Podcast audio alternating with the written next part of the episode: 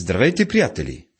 Отново сте с единственото предаване, което ви осигурява системно изучаване на Библията. Ако следите редовно нашите изучавания, ще можете да се запознаете с всички книги от Свещеното писание, а така също и с единственият Господ и Спасител Исус Христос.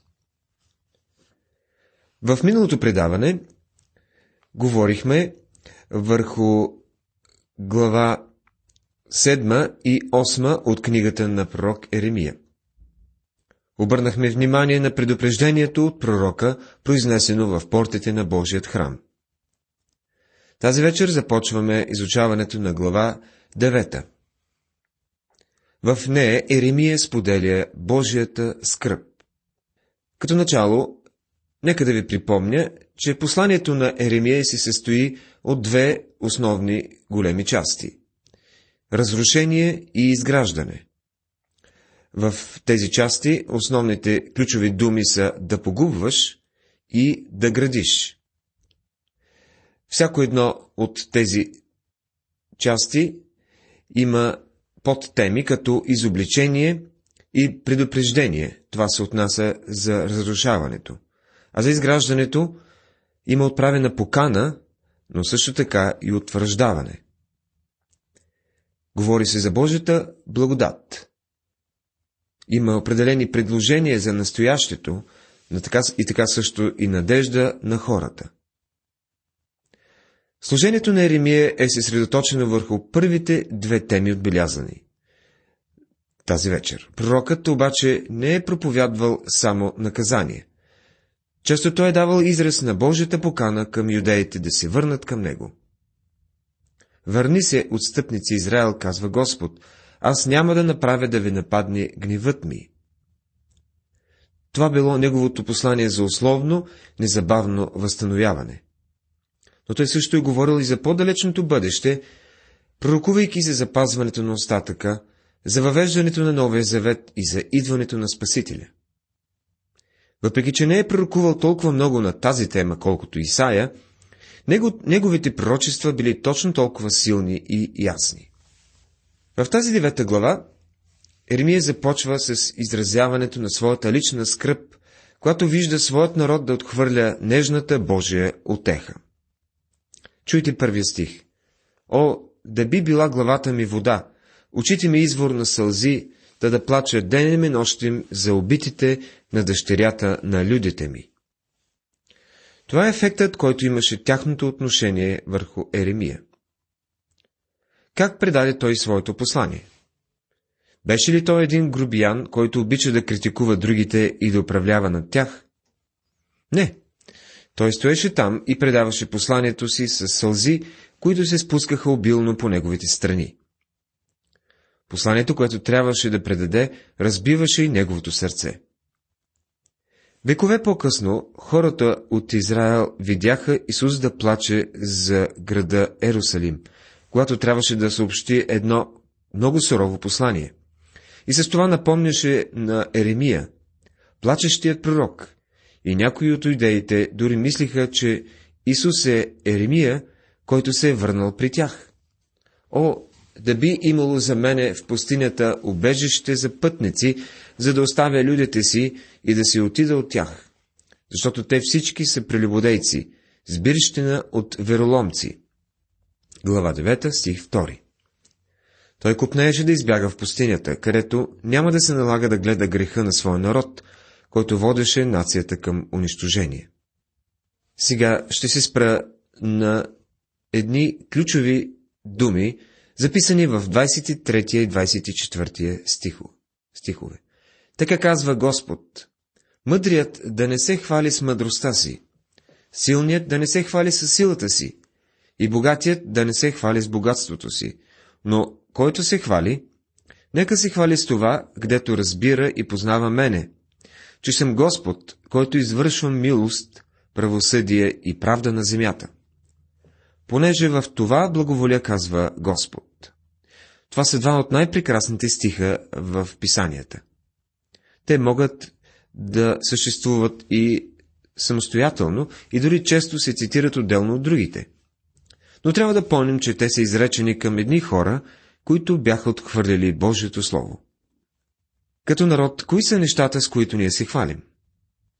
Някои се оповават на своята мъдрост, на богатството и на силата си. Трябва да кажем отново, че нашата сила не може да бъде в добре функционираща пазарна економика. Силата ни не е в интелигентността на нашите политици и учени. Всяка една сила, която имаме, лежи в духовните ни ценности, моралните ценности, характери и цели. А тези неща не се преподават в училищата. Поколението, което виждаме, е едно грубо, атеистично поколение, което няма чувство за морален дълг. Като че ли ние изгубихме пътя, както Еремия каза на своя народ. Намираме се на тъмните планини. Но който се хвали, нека се хвали с това, гдето разбира и познава мене. Това, от което се нуждаем отчаяно, е група от водачи, които знаят нещо, което е по-различно от днешната безбожна философия. Нуждаем се от хора, които познават Бога, познават Неговото Слово и му се покоряват. Това е най-голямата ни нужда – да се завърнем при Бога, да отхвърлим лицемерието и осложненията и иллюзията, че сме много добри човеци. Фукаме се със своите постижения, когато голямата ни нужда е да ходим по един начин, който да носи слава на Бога. Сега се прихвърляме на глава 10. Глава 10 е заключение на посланието на Еремия при портите на храма и започва секцията с реформите. Това е глава 10, 11 и 12. Реформи, идващи след като беше намерена книгата на закона. Откриването на книгата на закона имаше страхотен ефект върху цар Йосия. Той осъзна колко далеч са отишли хората от Бога и неговите намерения за тях. Той беше развълнуван и удивително променен. Цар Йосия доведе хората си в един завет пред Бога, в който те обещаваха да му служат. В тази глава виждаме, че хората заместваха Бога с други неща. Хората винаги намират заместители за Бога. Всеки, който не се покланя на истинският и жив Бог, си намерил някакъв заместител за него. Може човек сам да си стане Бог. Има много хора, които всъщност се покланят на себе си. Други се покланят на парите и са готови на безчестие само и само да станат богати. Други се покланят на славата и биха продали своята чест само и само да спечелят тази безстойностна цел. Има много заместители за Бога и Еремия говори за това. Слушайте словото, което Господ говори вам, дом Израилев. Така казва Господ. Не учете пътя на народите и не се плашете от небесните знамения, по причина, че народите се плашат от тях. Глава 10, стихове 1 и 2 Хората днес все още правят, правят това, което правиха хората по времето на Еремия – те се опитват да направляват живота си според зодиака. Те искат да знаят под каква звезда са родени и всичките глупости, свързани с това. Дори това се разпространява чрез медиите, сякаш е самата истина. Бог предупреждава, не учете пътя на народите. Не се плашете от небесните знамения.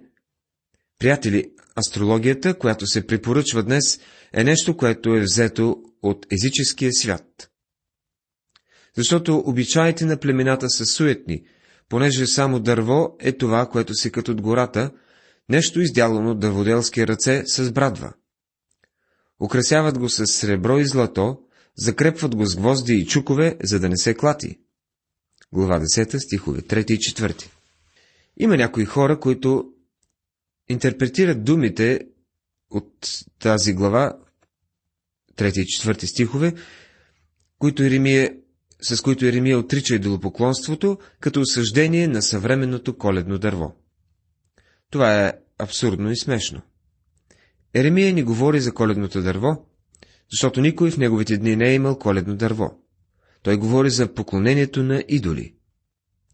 Обичаите на племената са суетни. Те са празни. Еремия говори за идолопоклонството.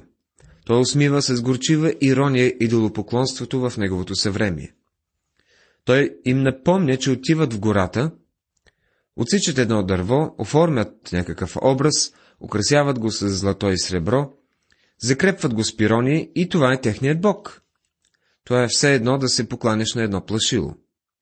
Но, приятелю, ако на Рождество ти падаш на коленете си пред своето коледно дърво и му се покланеш, предупреждението на Еремия се отнася и за теб. Но хората го използват като украса, след това го изхвърлят с буклука, когато рожествените празници приключат. Вместо да се притесняваме, че някой ще се поклане на своето коледно дърво, според мен по-реалната опасност е човек да се покланя на себе си на Рождество, да прави всичко възможно за себе си. Колко неща да си купи, какво да направи за себе си. Няма подобен на Тебе, Господи. Велик си и велико е името Ти в сила. 10 глава, 6 стих. Господ не може да бъде сравнен с нищо. Колко смешно е да се обърнеш от истинният жив Бог към нещата около теб и да позволяваш зодиаците да те ръководят. Така ще им речете, уния богове, които не са направили небето и земята, да, те ще изчезнат от земята и изпод това небе. Глава 10, стих 11 Езическите богове не са създали тази вселена. Нашият Бог, живият Бог я създаде. Той направи земята със силата си, утвърди света с мъдростта си и разпростря небето с разума си.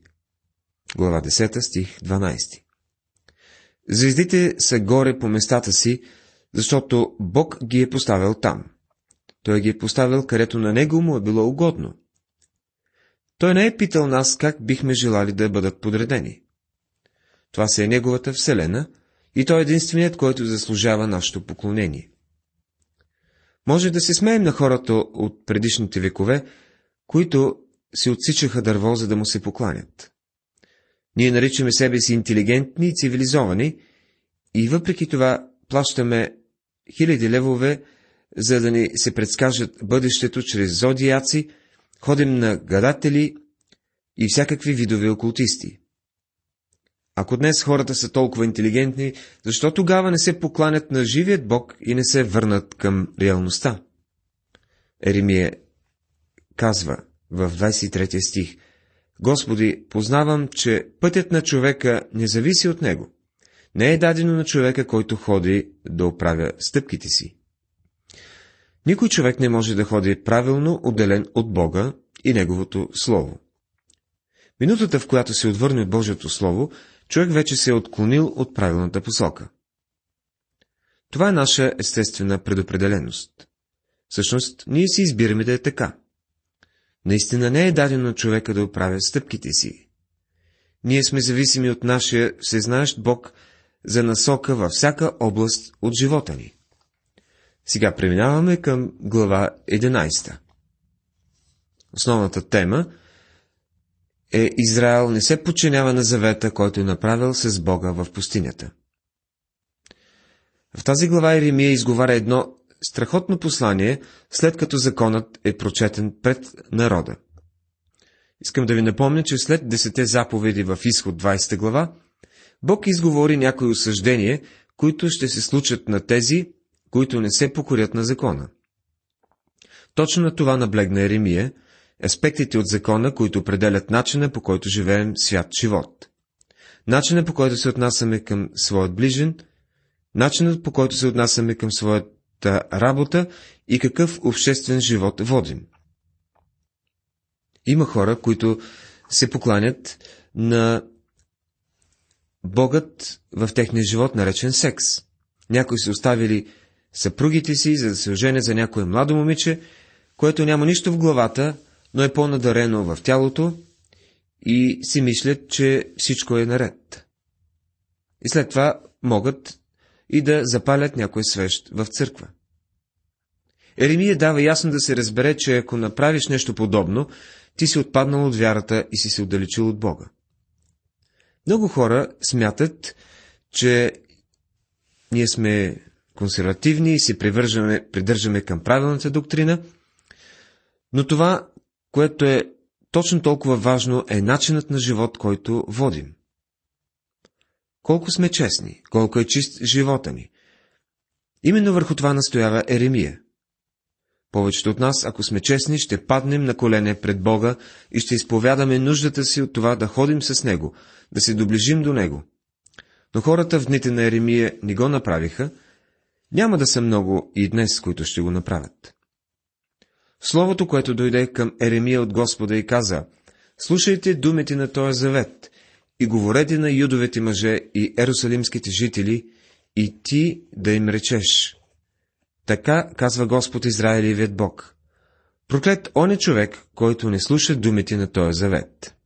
Книгата на пророк Еремия, 11 глава, от 1 до 3 стихове. Той е завет.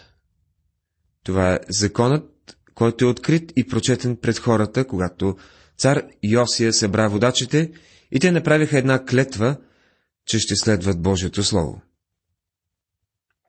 Преди да намерят книгата на закона, хората не познаваха закона. Сега го научиха и отговорността им стана по-голяма. Бог казва, проклетел е човек, който не слуша думите на Тоя завет. Както и по-рано сме казвали, по-скоро бих предпочел да съм езичник в някой тъмен ъгъл на земята, който се покланя пред някой идол, отколкото да съм член на църква, в която пастира проповядва Божието Слово и човек не е направил нищо в отклик на това. Можем да имаме дори по-голямо уважение към един езичник, и Бог може да докара Евангелието и благовестието до него. Но църковният член, който е чул Евангелието и го е отхвърлял, Бог със сигурност ще го съди. Сега тази глава завършва с факта, че Еремия всъщност е отхвърлен от своят роден град Анатот. Но аз бях като питомно агне, водено на клане, и не знаех, че бяха скроили замисли против мене, казвайки, нека свалим дървото с плода му и нека го отсечем от земята на живите, за да се не помни вече името му.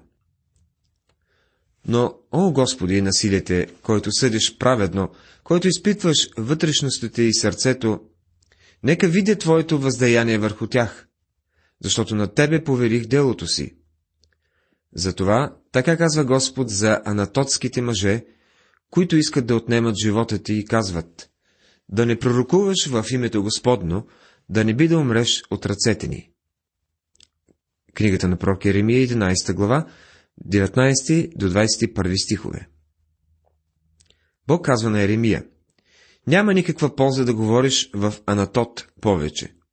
Те са ми отхвърлили и искат да те убият. Не се труди повече да им пророкуваш. Има някои, които вече не стоят в истината от Божието Слово и не проповядват Божието Слово, както някога.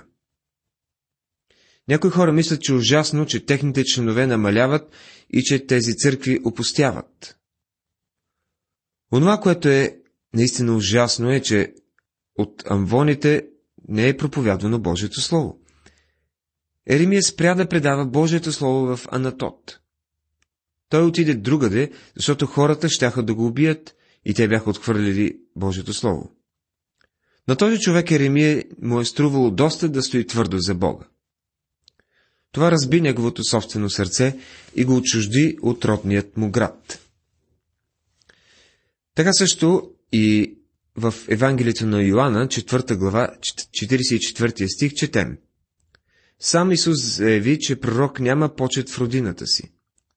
Нашият Господ трябваше да напусне своят роден град Назарет и да се премести в Капернум, защото всички бяха против него и не желаяха да слушат Словото. Същото трябваше да направи и младият Еремия.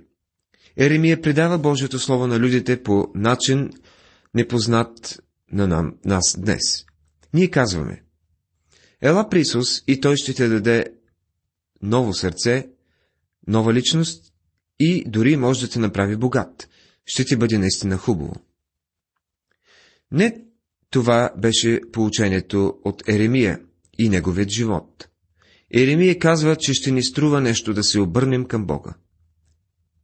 Но ще си струва да го платите.